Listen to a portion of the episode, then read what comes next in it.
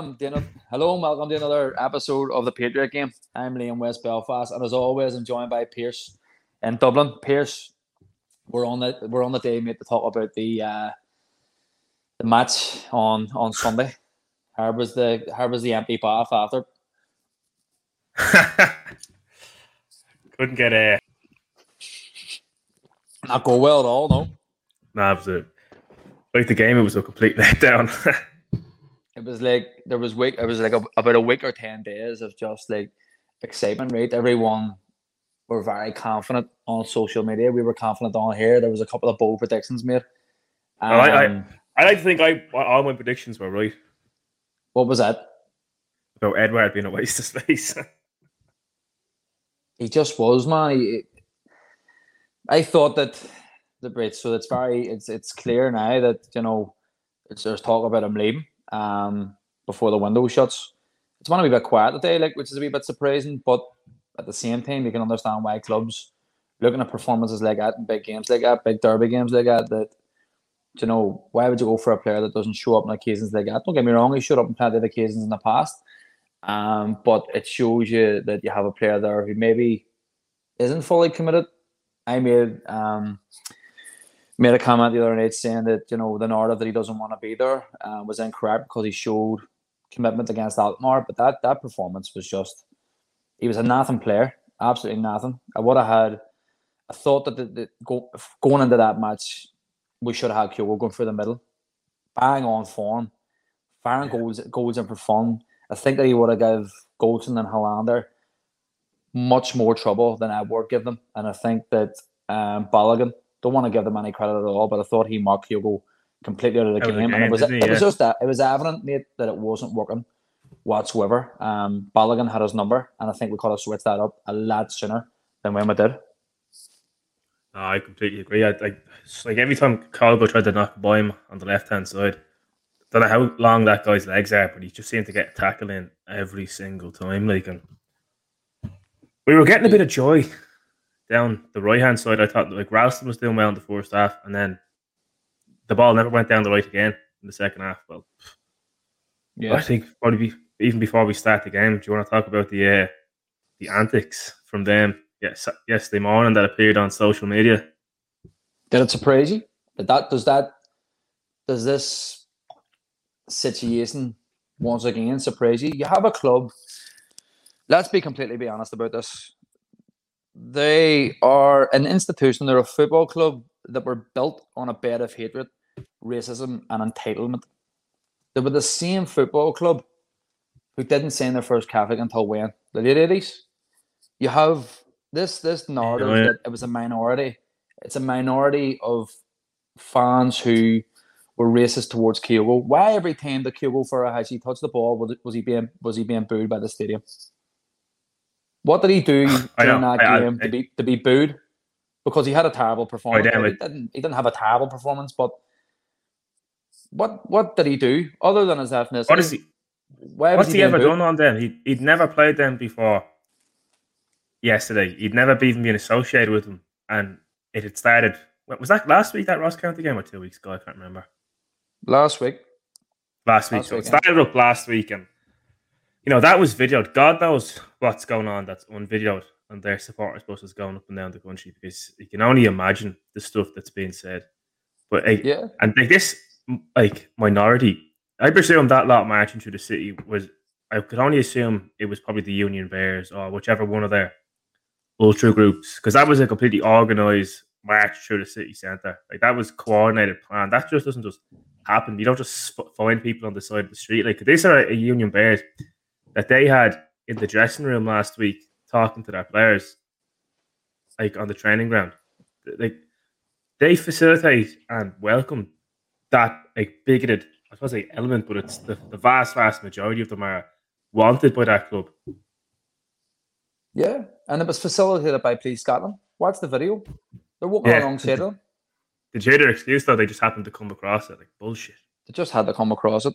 Listen, could you imagine the outcry, Pierce, if a gang of thugs walked through the streets of Glasgow telling people from Poland or Pakistan to go home?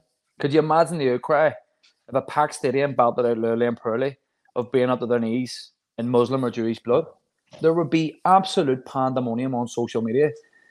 The sad reality is that nothing is going to change here. Nothing. You're going to have a few tweets fired out by certain politicians. You're going to have call it out, raising their heads, coming out of the shadows and calling it out on Twitter. What's going to be done about it? Going forward, what can... You go to Parkhead and you will never hear songs about being up to their knees in Protestant blood. It just would not happen. It wouldn't happen. The fact that this is happening in 2021 is an absolute disgrace. It's an absolute disgrace, and something needs to change very, very quickly. It's just not gone. How long was it since they had that? Was that May when they had their riot in Georgia Square? Is that when that was? May? April? Can't remember. Whenever they won the league or got the trophy, like nothing's been done about that. And the ironic thing, or not ironic, like it's not even surprising anyway. They were quick enough. They put out a statement last week about the Kyogo situation and how that supporters bus being banned, etc., etc. Right, that was a clear video. If you can identify those people clearly, there would be no statement from them condemning that fan base yesterday or calling for those people or banning those people from the ground, because they just won't, because they, in that director's box on their board, had the exact same thought processes of those people walking down the street. Like, they don't think any different about you or I than their fans walking down the street. You have to say that there's just a bunch of weird bastards. These people drink out of a fucking cup on a yearly basis. They have the same person who hangs out the jerseys, nailed a picture of the fucking Queen to a wall and away change rooms. What is wrong with these people? There's no progression. There's no progression whatsoever. If you look at Saturday Football Club, they're always on the right side of history. Let's be completely honest about it. They are. We support the oppressed nations of the world. We support the oppressed, even the oppressed people of Scotland. You look at the work that the Green Brigade boys do with, raising events and raising, highlighting charities, doing food banks. Don't get me wrong, they shouldn't be existent in 2021, but the work that these groups are doing on a weekly basis is absolutely incredible, and that's something that's to be celebrated. And it's not celebrated enough or talked about enough, especially on social media. This club, it's a rotten element of Scottish football that doesn't seem to be going away. Obviously Tavernier wasn't playing. Where was the captain of Rangers Football Club? Where did he show a bit of backbone by going over to Kyogo before the game? Like Scott Brown done that time when Glenmore was discussing racially abused. Where was it? Where was the organised minutes applause to support Kyogo? That was never going to happen. Because the same people, the majority of that stadium, were singing about being up to their knees in Fenian blood. That is talked about by Ian Cracker as, just listen to this atmosphere. It's absolutely incredible. Electric. Look at the fucking terrible pyro show that they put on before the game. No one understands why they put a Lonsdale fucking banner out before the game. But when does it stop? Well, there was that. Like, I did the taking a knee before the kickoff. Like, and then for the next 90 minutes, they go on to racially abuse Kyogo on the pitch. Up to the knees in Fenian blood. Was there any? I'm trying to think on the pitch yesterday. There wasn't any Irish people playing on that pitch yesterday, was there at all? If James McCarthy had been there, he would have been in for relentlessly. But they don't care. They don't feel bad. It's part of what they are. It's part of their culture with a K, as they like to call it. They thrive on it. They make money off it. That's what they are. Their unique selling point is a WASP club. That's what they are. They don't pretend to be anything other than that. 1,000,000%. 1,000,000%. You're seeing... Imagine waking up after a derby, after the Glasgow derby, and having to go on the social media to once again try and defend your club for racism. Once again, walking through the streets of Glasgow, facilitated by Police Scotland, and literally and proudly celebrating, or literally and proudly telling people to go home in 2021. It's madness. It's absolute madness. It's all I seen on social media all last night and even this morning. And again, people are going to latch onto this and use it as political point scoring. What's how those people, those same people, fall off when they have a hole in the road.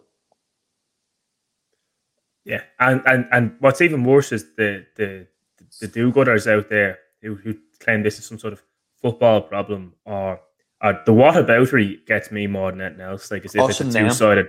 Yeah, as if, like, can someone explain to me any examples you see? Like, there's obviously arseholes who follow Celtic, and there was instance like Mark Walters back in the 80s. Like, that's 30 odd years ago. Like, what do you see, like, racism or anything like that coming from Celtic? There's none at all, and they're trying to conflict the two to make them out to be the same. The fact that Celtic fans sing about political situations around the world, it's just not a comparable situation at all. At all. And again, you could even look at the likes of ultra groups and whatever else. They're viewed as, amongst sort of politicians or other groups, as an unruly bunch of working class people. These people connected to the Green Brigade and boys and whatever else, literally and proudly are against all oppressed nations of the world. That is the side of Celtic that should be celebrated a lot more. That, again, I think there's a severe lack of noise from Celtic Football Club's board, who I believe should be call that shit out first and foremost. McCoy should have been out there this morning with a statement or a video on Celtic's YouTube channel or something released calling this out, because it's just how much longer is this supposed to go on? Like how are you supposed to explain to, like, a 7-8-year-old kid what they're saying? Like, how do you explain that to somebody? And why should, like, another generation have to go through the exact same shite that goes on every single year? Exactly. They've marched with a massive orange walk this weekend in Glasgow to make up because they missed the last two because of coronavirus. They'll be out in their thousands again, singing about being up to their knees in people's bloods, and it's just like it's. Oh, you know, that's just the way it always was. That's the way it'll always be. The scary thing about it is, Pierce, say a Celtic fan who doesn't know his way about Glasgow walks amongst it. Is he going to be protected by Police Scotland, 4 or 5 police officers who are You would be there if you weren't walking. What happens though? Celtic fans walking up, or do you think they're going to have a bit of a laugh or a joke? They kick them to death. Yeah, literally. Let's be completely honest about it. I mean, this is what we're talking about here. This is what we're talking about. Things need to change. I think it's time for Celtic to totally disconnect themselves away from that fucking horrible club. That's exactly what they are. And this isn't coming from a bad position or whatever else. You cannot be supportive of that shit. You can't be proud of seeing a group of fellas walking through Glasgow city centre and singing that bollocks. You can't be proud of seeing. Imagine standing as a Catholic Rangers supporter and listening to that being up to your knees and feeling blood. I mean, how the fuck can you follow that shit? I don't know. They're a cancer that, like, should be removed from society, but people claim to think that, you know, Scottish football needs them, etc., etc. Like who needs that? Like, at all? That, like, literally, like, a horrendous institution that literally offer nothing to society by attracting all the knuckle draggers to the exact same place every second Saturday, and that, like, that's all they provide. Yes, 100%. Isn't, like we said, let's hope something be done about it. Let's hope that our club comes out and publicly ridicules it, deservedly so. And well, it's 5 o'clock nearly on the Monday, and Celtic have said still silence. It just goes to show about. The thought process behind our board's thinking. Yeah. Which is very sad. It's very sad because it's been neglected. I've rightfully so come out and condemn the racism towards Kyogo. It's only fitting that we come out and condemn all forms of racism. It doesn't belong in society whatsoever, especially in 2021. But just getting into the game, Pierce, where we're talking about how excited we were, but, like, in the lead up to it, we'll get into the Europa League, albeit in the back of a defeat. How confident were you getting into the game?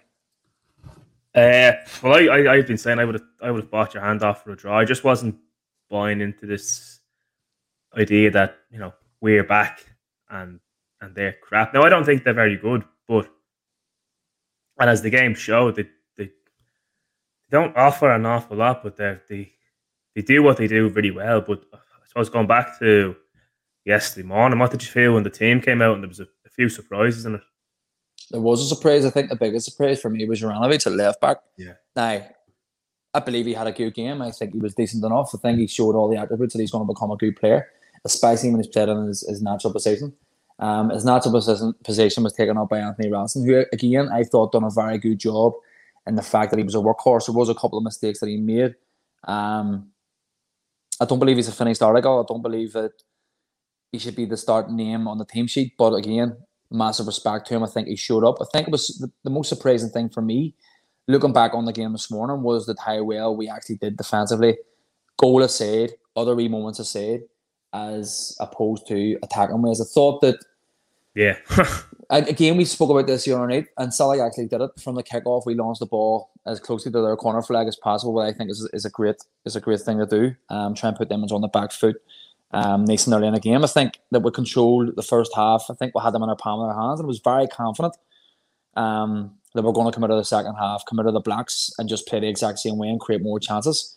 That ball, the best thing, you know, we talked about at the very start of the show about like how well Balogun done. Kyogo that time, he got through and got that ball on the Edward. Hey, in the name of God, does he miss that chance? We're talking about a striker here who's valued between 18 and 25 million, who misses a chance like that in a massive game. And the thing about it is, you know exactly, you know how important it is to score the opening goal in a derby game like that. It's so important. Big chance, and I think that the whole dynamic of the game changes if that works for us that goal. Oh, it probably did. Those like if we scored the first goal, I think they would have had to come out and play, and we probably would have pushed on if the game would have been a bit open, because they were quite happy to sit off and let Celtic play, and then I have to give them they break very quickly. Like when they get the ball on the break and they run at you, it is quite when Kent gets a run, it's quite. You fear the worst a lot of the time, but I like first half, like, without being brilliant or breathtaking, I don't think like we'd control. I think at one stage, I remember it was maybe the half an hour in, they would put up the possession stat. I think we had like some 68% possession of the ball in the first half. Yep. Now I thought, see when he came on off yesterday, you would have been mistaken for forgetting that Abada was on the pitch. I think that's 2 games in a row now. Forrest is a big loss because he offers something, but I thought we're massive Ange fans. Yeah, I think he got it wrong yesterday, and to be fair to him, he admitted himself that he got it wrong with the team, which was obviously a breath of fresh air. Yeah, I suppose. Could you imagine the previous manager coming out and throwing the hands up like Ange did? Thing is, Postecoglou's first match against them, I think he knows now. What you know yourself, there's talk about it, and you're probably watching clips on YouTube or whatever else, but you actually need to experience what that game is like just to get an understanding of what it's all about. And I think he knew, but I mean, as much as we love Ange and his philosophy and the things that he's achieved, like getting us in the Europa League and his style of play and some of the players that he's bringing in, at the same time, for me, he does. It doesn't mean that you can't criticise him. I do think that he got it wrong in playing Kyogo out on the left. Facilitate Edward, yeah. Yeah, to facilitate Edward. I mean, why are you facilitating a striker who scored less goals than someone else and play Kyogo out on the left? You can understand you want to be a bit more pace out in the wings and stuff, but, I mean, mate, it needs to work hand in hand. The thing with Edward is I think Edward does well coming off the left. That goal he scored against them. Do you remember the 3-2 win at Ibrox where we went 10 men down? The way Edward cut in from the left that time and scored that goal. That's 3.5 years ago. And that's the thing. That is the thing. Yeah. So, I mean, it was clear and obvious. Apart from that big chance that Kyogo created for Edward, it just wasn't really happening. You know, Balogun did look as if he was on tap. Every time Kyogo was going forward, he wasn't really getting much success. And I think he could have made that switch a lot sooner. Just talking about Abada, there were players that did not show up there whatsoever. I thought David Turnbull was just... I mean, he's been good the last couple of weeks. He looks as if he's settled into the team. He looks like he's done a lot more. But that performance, man, was just... It was shocking. In my opinion, I thought it was shocking. How did you find it? Well, you know, I really... It's not that I don't... But I don't particularly rate Turnbull that high because I think he's too slow and he's only got one foot. And if he gets... He seems to drift off to the left quite a lot. And it's quite easy to just show him down the left. And he literally can't play the ball with the left foot. But I think the big problem now is there seems to be a psychological They've got us in a psychological headlock now where we can't get a win off them. But there's a lot of self. When's the last time we beat them? It was the cup final, and we robbed them that day. So literally since Lennon came in charge, I'm not specifically just blaming Lennon here. I just mean like in that time frame since Lennon took over from Rodgers, like they've had the better of us in most of the games. Even though we've won like maybe 3 games, I think they like had the better of the play. But there's people now like the likes of Turnbull, Christie, who are now known for never having a performance against them. That's the benchmark for any Celtic player is like, how do you play against them? And these people are being known for not being able to do it. 8 fixtures from 2019, when we beat them 1-0 in the cup when Julian scored that header, which I still watch on repeat after a half battle of Jack Daniels and a few cans. But after that performance, 8 fixtures, 7 defeats, 1 draw against them. I mean, that's staggering. It's I can't even. I see the thing about yesterday. That just looked like a Neil Lennon game from last season where we had chances but couldn't actually score. That goalkeeper was, I don't know, he's young anyway.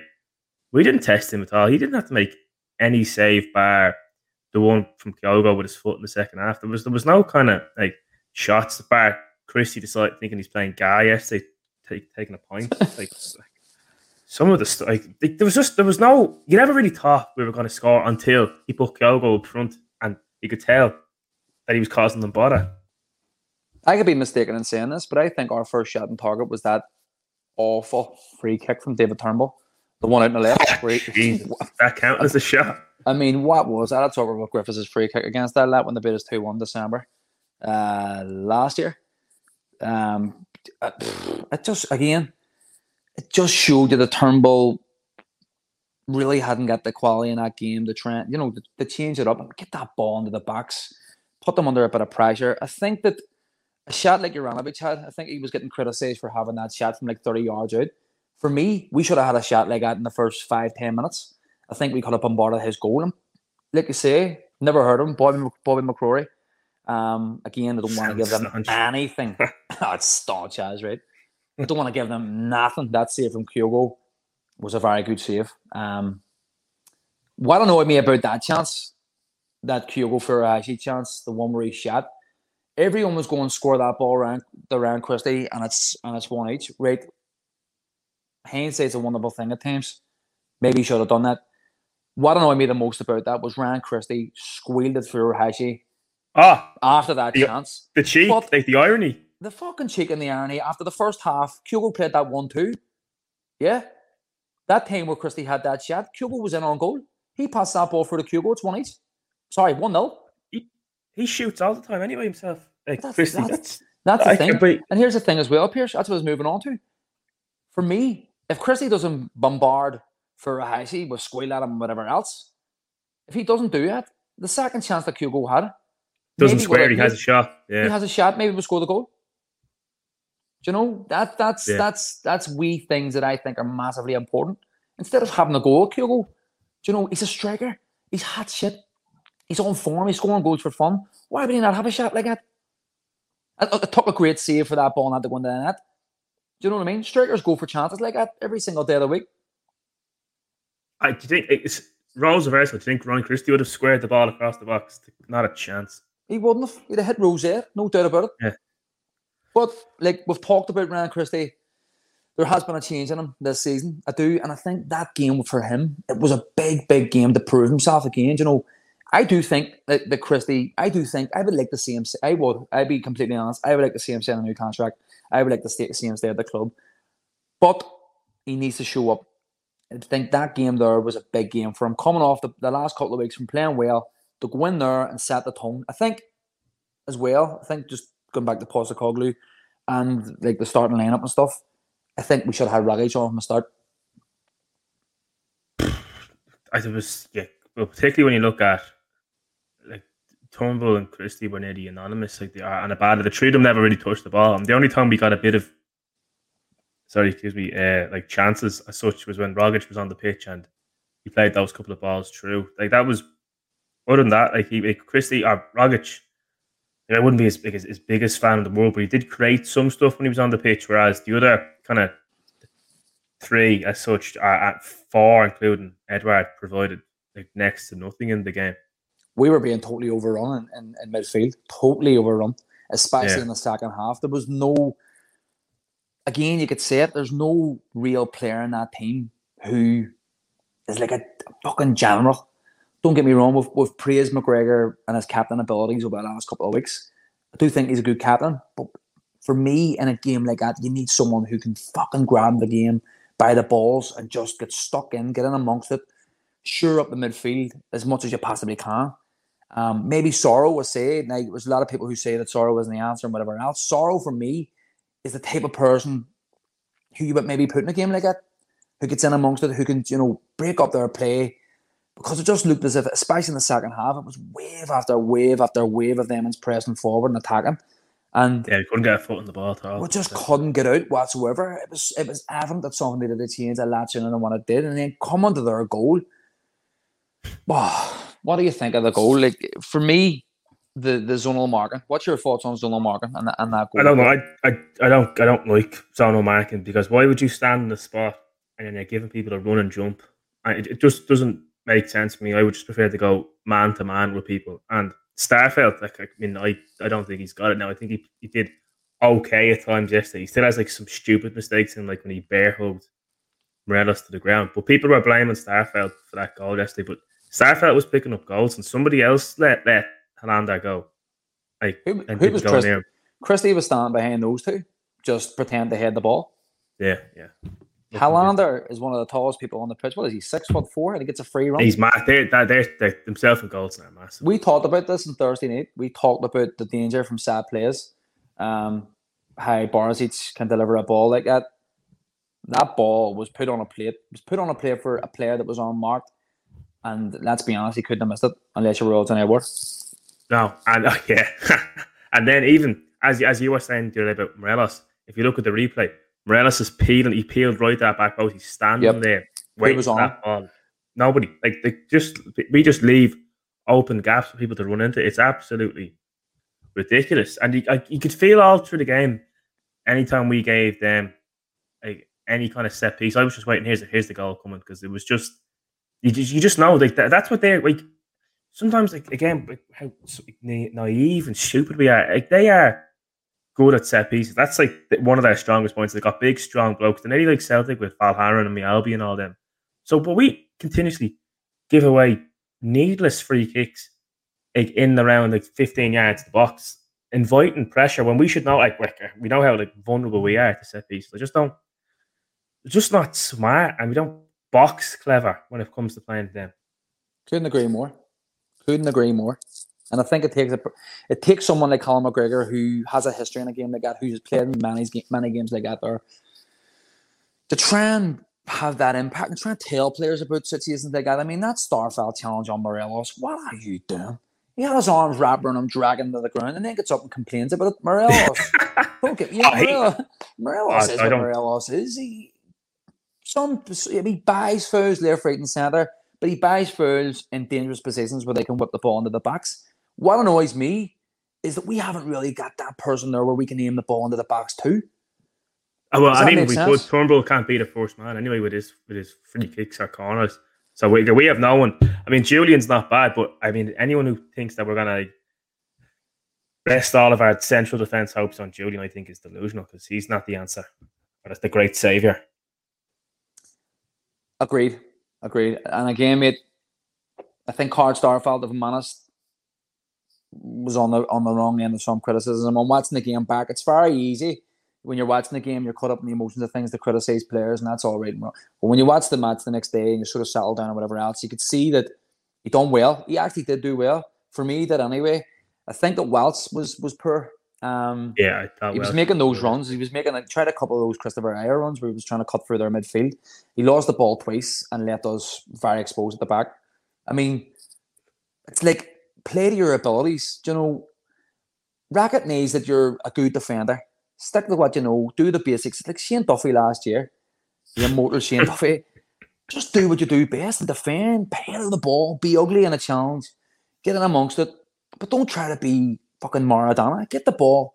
Get the ball to the wings. That was annoying the life out of me.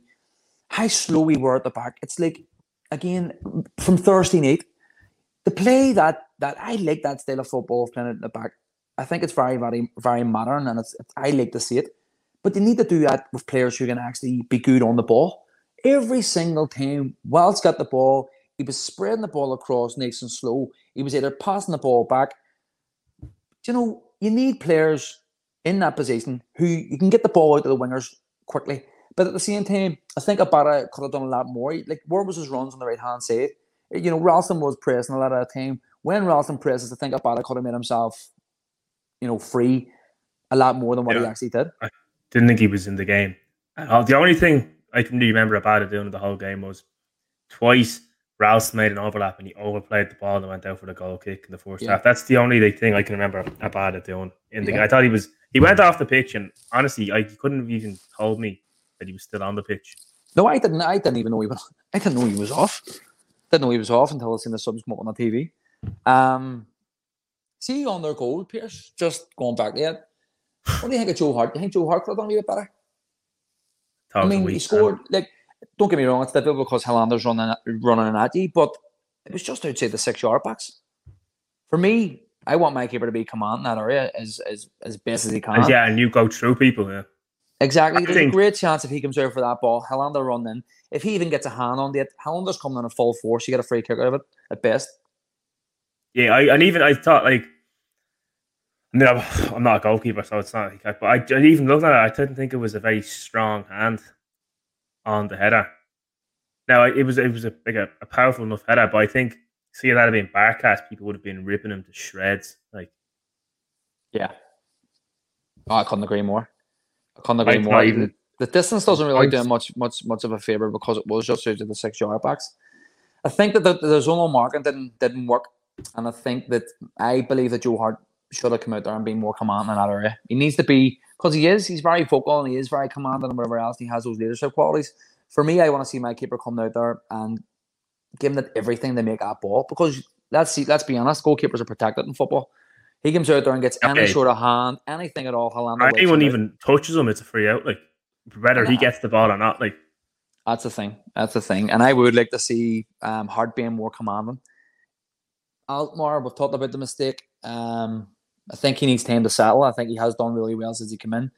But just for me, I think that would do. I agree. I think we need another centre half in there before the window shuts. Yeah, well, that's 24 hours. I mean, the only talk today is it Jota or Yota? I don't know which way to pronounce his name, but he looks like he's coming in with that option to buy. Yeah, and then the Greek guy up front. But the lack of talk of a we can't go forward with Ralston playing right back and Juranović playing left back, or like some sort of role reversal where they swap. Like, we need a left back. I know Scales is playing. I don't know where exactly he fits into. Is he going to play centre back or left back? I'm not really sure. But we need a left sided player in the defence, and I think we need like a hard bastard who just goes and wins stuff. I mean, like that Goldson and Helander, or else who's the other one they have? I can't remember. They just go and win stuff. They don't do like getting particularly pretty. You know, they just. They clear the ball into Rose head if they have to. That was all Balogun was doing yesterday on Kyogo. He was just putting tackles in. Like, Goldson, Helander and Balogun, in my opinion, are shit. I'll be completely honest about that. They do a basic job. They make a lot of mistakes. If you watch any of their games going forward, watch the mistakes that especially Conor Goldson can make. The thing that I would say about Conor Goldson and Helander, which obviously proved right with Helander scoring, is that they're very, very dangerous from set pieces. Yeah, and you can tell they've practiced them as well. You know they work on it. Oh, 100%, because they've got bars each who can put a ball in like it. Yeah, we need for that system to work, we need fullbacks who can deliver a better ball. I mean, do you trust Greg Taylor to put a ball on the plate for Kyogo, Odsonne Edouard? I do for Abada. I think Juranović is going to come good. I think he's going to be a quality signing. I really do. I'm happy enough for him at right back. For me, even for him licking that post, I know he's been found out to be licking a post with them and winning, and fucking get him out of the club for that. But that aside, he's just not good enough for me to play for Sally Football Club. He's not. Who's this? Sorry, Greg Taylor. Like the thing, oh, Jesus Christ. Like, mate, that's what I was moving on to. Like, there were only a couple of days left in the window, and the fact that we're still sitting with no left back going into a game against the Ibrox, we spoke about it before the game. They had a better back than us. Fact. Ah, completely. But even like on your side, like putting Cross into the box, I wouldn't put a ball into the box for Edward to go and win. He wouldn't go near a ball. And he might get hurt. There was a few times in the game where there was balls in the air, and he wasn't going to win them. Kind of like on the halfway line for headers, he didn't want to win them. And Kyogo, you're not going to put a cross into the box. He's obviously too small. They jump up and win a header. Whereas you look at them, they fire balls in. Morelos seems able to get up and win headers. Obviously, when this Greek guy comes in, we'll see what happens with him. Like whether I don't know, is that his kind of game? But if we don't have players to really swing balls, I don't know if Juranović, if that's his game, swinging balls into the box. Well, I know that there's a rumour at the day that Troy Deeney, for me, like I would have Troy Deeney every single day of the week. That is someone, that is a player that I would love to see in that team. You know what I mean? It's in the way we play, though. Could he potentially? Maybe. But he's that player, mate. He's a target man. He's a striker who's rough and ratty, who can get in amongst it. For me, our strikers, our wingers, our midfielders are very easily shoved off. Completely think tackle up. Sorry. So can you make a system fit around Troy? Can you make a system fit around a player like that who will get in amongst it? Yeah, because I don't think he's not in that current 4-3-3 formation that we play, because it just wouldn't suit the way Ange was playing. But that seems to be Ange's style. So I couldn't see him going for Troy Deeney. Because of that, I think he'd be more likely to get a player who's maybe tall, who can maybe run the channels, that kind of thing. Yeah. Or you could swing a ball into who I'm not even going to try and attempt to pronounce the new fella's name, because like it would just be. I ain't gonna try Giacoboulos. Ah man, it sounds close enough to me. But I think as well, mate, we need to be a lot smarter going forward. Like, you know, the system that he plays, I love the system he plays, the attack and football and whatever else. But for me, you just need to have a backup plan. You need to have, like, a game like that, I like to see it. I like to see a 4-3-3. I like to see, but it needs the performance needs to complement the formation, the setup play. And if it's not working, maybe you could put on someone like Troy Deeney and try a different approach. Yeah, and this is, I mean, I think there was a picture on Instagram or something of his agent outside Ibrox, your man Troy Deeney. So, and the talk is, though, Birmingham City, but, I mean, and yesterday, I think he got some of the calls. A lot of the calls. I mean, he's gonna learn. I think the game was a bit too early for us. And it was only our fourth league game of the season. But I mean, putting on Montgomery to try and save the day yesterday, I didn't see where he was going with that. Like the guy wasn't going to come on and dazzle past three or four players, and then he I don't think that's Postecoglou's fault though. No, but maybe for putting him on, but he's the only sort of absent. Do you know, if we would have been smarter or quicker in the transfer market, we could have had quality on there. Do you know, we could have had a quality left back, a proven left back in there. We could have had Juranović on the right. Even that debate's out there whether you start at Ralston. Don't get me wrong, but do you know, you play someone who is actually left back, and you don't play a makeshift right back in a left back role. Automatically, do you know, you're under the cost from the very off. And like the thing about it is the Huns were coming out today and they were saying about, you know, see posted that they were being written off and they were this and they were that. The thing about it is a couple of like sort of the ones who were affected by COVID, I said that was strong. That was still a strong team. Out with the goalkeeper, and they played Balogun and defence. What? Who else for them? Like Bassey. Like, right, so that maybe Bassey, Ryan Jack, but like Stephen Davis is 40 years of age, and he was like he runs so much. Like he robbed that ball off Sorrow yesterday. Like he just ran like his life depended on it. Like so, this talk today, like a depleted squad, it's just nonsense. Like, and it's something that they're gonna try and build up now to make it look. But 100%, totally agree with it. It just hurts. But that's what I mean about Stephen Davis. Stephen Davis is that experienced player in that team. Do you know, there is a few players. McGregor, Edward. Who else? A save. Christie, maybe. Would you say has the experience of big games at Ibrox? Do you know? Thing is, Pierce, and I had these thoughts not long after the game. I was sitting down, having a few pints, and actually talking about the game and speaking to the other mates and stuff. And see, after that game, you're never happy after a defeat against Rangers. You're just never ever happy. You're disgusted. You want to land on an empty bath and just drink Kobe similar to Jack Daniels and eat Chinese food. But as much as I was bitterly disappointed, there was there's a different sense of like, I think we have that team has a lot more to give this season. No titles ever won in August. You know, we talked about that on Thursday night. This game, Martin made a comment that this game isn't going to defend the season. I totally agree with that, and I am very optimistic going forward. I'd be hopefully optimistic that by the time we play them at the end of the year or in the new year, that we'll be a completely different outfit. We'll be 5 months on into the Ange project, because he was talking to himself like there's been no time to train or anything at all. They've just been playing match like, and recovery time. Yeah. So hopefully, and like you look at like that lot, like Gerrard was when did he come in? 2018. So like it took him like 2-3 years to work out a system and get that all together, the way they play, defend, how it's all. Like it's not gonna happen. And this was the thing I was kind of thinking before. If people were of the assumption that we're going to go out and beat these 3 or 4-0, like it was just never going to happen. Like we are only at the start of what's hopefully a long project. So we're miles away from getting, I think, like back onto the top. But what I think is hopeful is we can play better. I'm not sure if they can get a lot better than what they are now. I agree 100%. I think you're bang on the money with that comment. I think that we look good going forward. We do. I think that there's definitely going to be more, you know, that you mentioned Jota. I think that he's very, very close to being done. I know that Greek striker as well. Having our crack at his name for the capitalist. Get them in. Just get them in before the window closes. And let's get a team in there that, you know, that hopefully settles down pretty quickly, you know, buys into the system, gels together pretty quickly. I think that the international break here has come at the right time. It's always good to get a wee bit of a break, especially after a game like that. There, just like, you know, get players a rest, because it has been.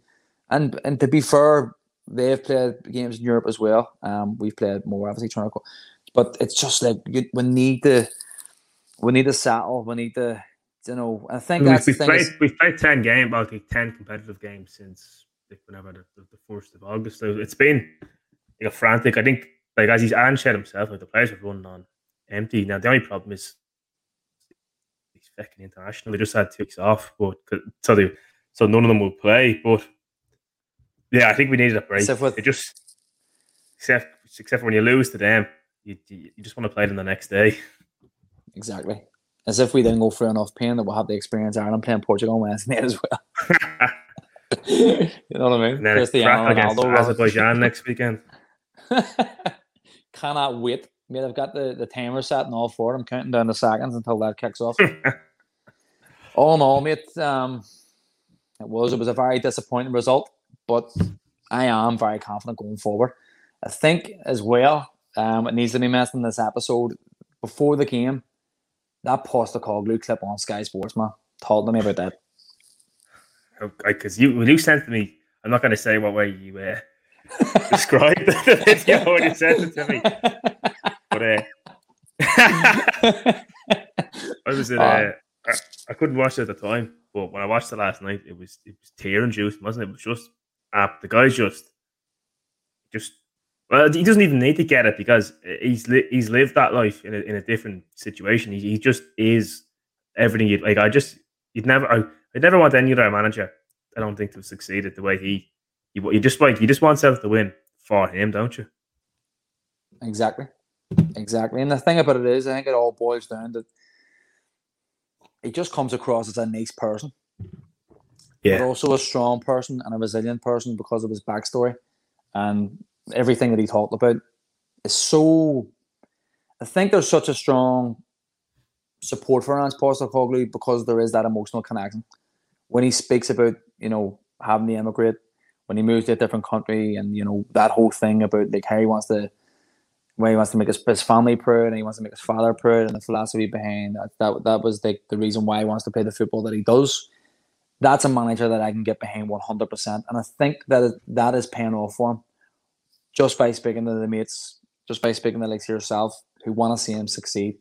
You need to, like, if that was any other manager who made some of the calls that he made, I think that they would have been under maybe a wee bit more pressure than what Postecoglou is amongst the Celtic fans. Like, I'm so happy Eddie Howe battled it. Like, oh, shapeback. Absolute shapeback. Let's be honest, he hadn't got the balls to come up and take a job. You know, that's a fact, and that has come back to bite him. When was the last time he was even thought about for another football job?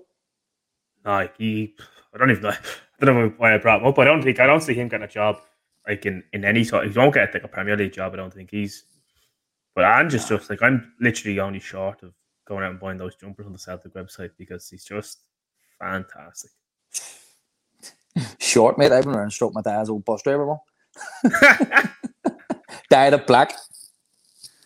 But no, I think that even though it was a disappointing performance, I think that, you know, it's definitely whetting the appetite for this season. It's going to be a very close season. It's going to be a lot closer than what other people maybe, you know, thought. I'm excited to see what way this pairs off, and I'm fully supportive of Postecoglou. I'm fully supportive of the team. It will be good to see, you know, some more players coming in, including a striker. And yeah, I think that the Ange train is packed to their rafters. And we're still changing the wheel now. Yeah. Exactly. That's all we're doing. I think that there'll be better days to come, and hopefully by the next time we play them, we'll be a different animal and like ready for them. Because I just think it was a few games too early to go and play them. So I don't think people should get. I mean, obviously it breaks your soul, like, and it hurts now for 2 weeks because until we play again, but. I think there'll be better. Like, there'll be better days to come for Celtic this season. It's just, I think this isn't thrown. I don't think this is gonna, you know, derail the season in any way. Use the knee line. I know you want to use the knee line and quote it. Use it. Get it out of your system. This isn't the end. This is just the beginning. There we go. What a way to finish the show. This isn't the end. It's just the beginning. I think we found the title for this episode as well. We're just changing the wheel. The Ange Postecoglou train, mate. We're steaming towards success. We're going to come good, and we're going to win this fucking league. Hopefully so, anyway. We'll have to keep out the mistake. We're going to do another podcast episode when the transfer window shuts. So see where we are. See where we're at. And yeah, just it's another deflection away from watching Ireland play on Wednesday night. And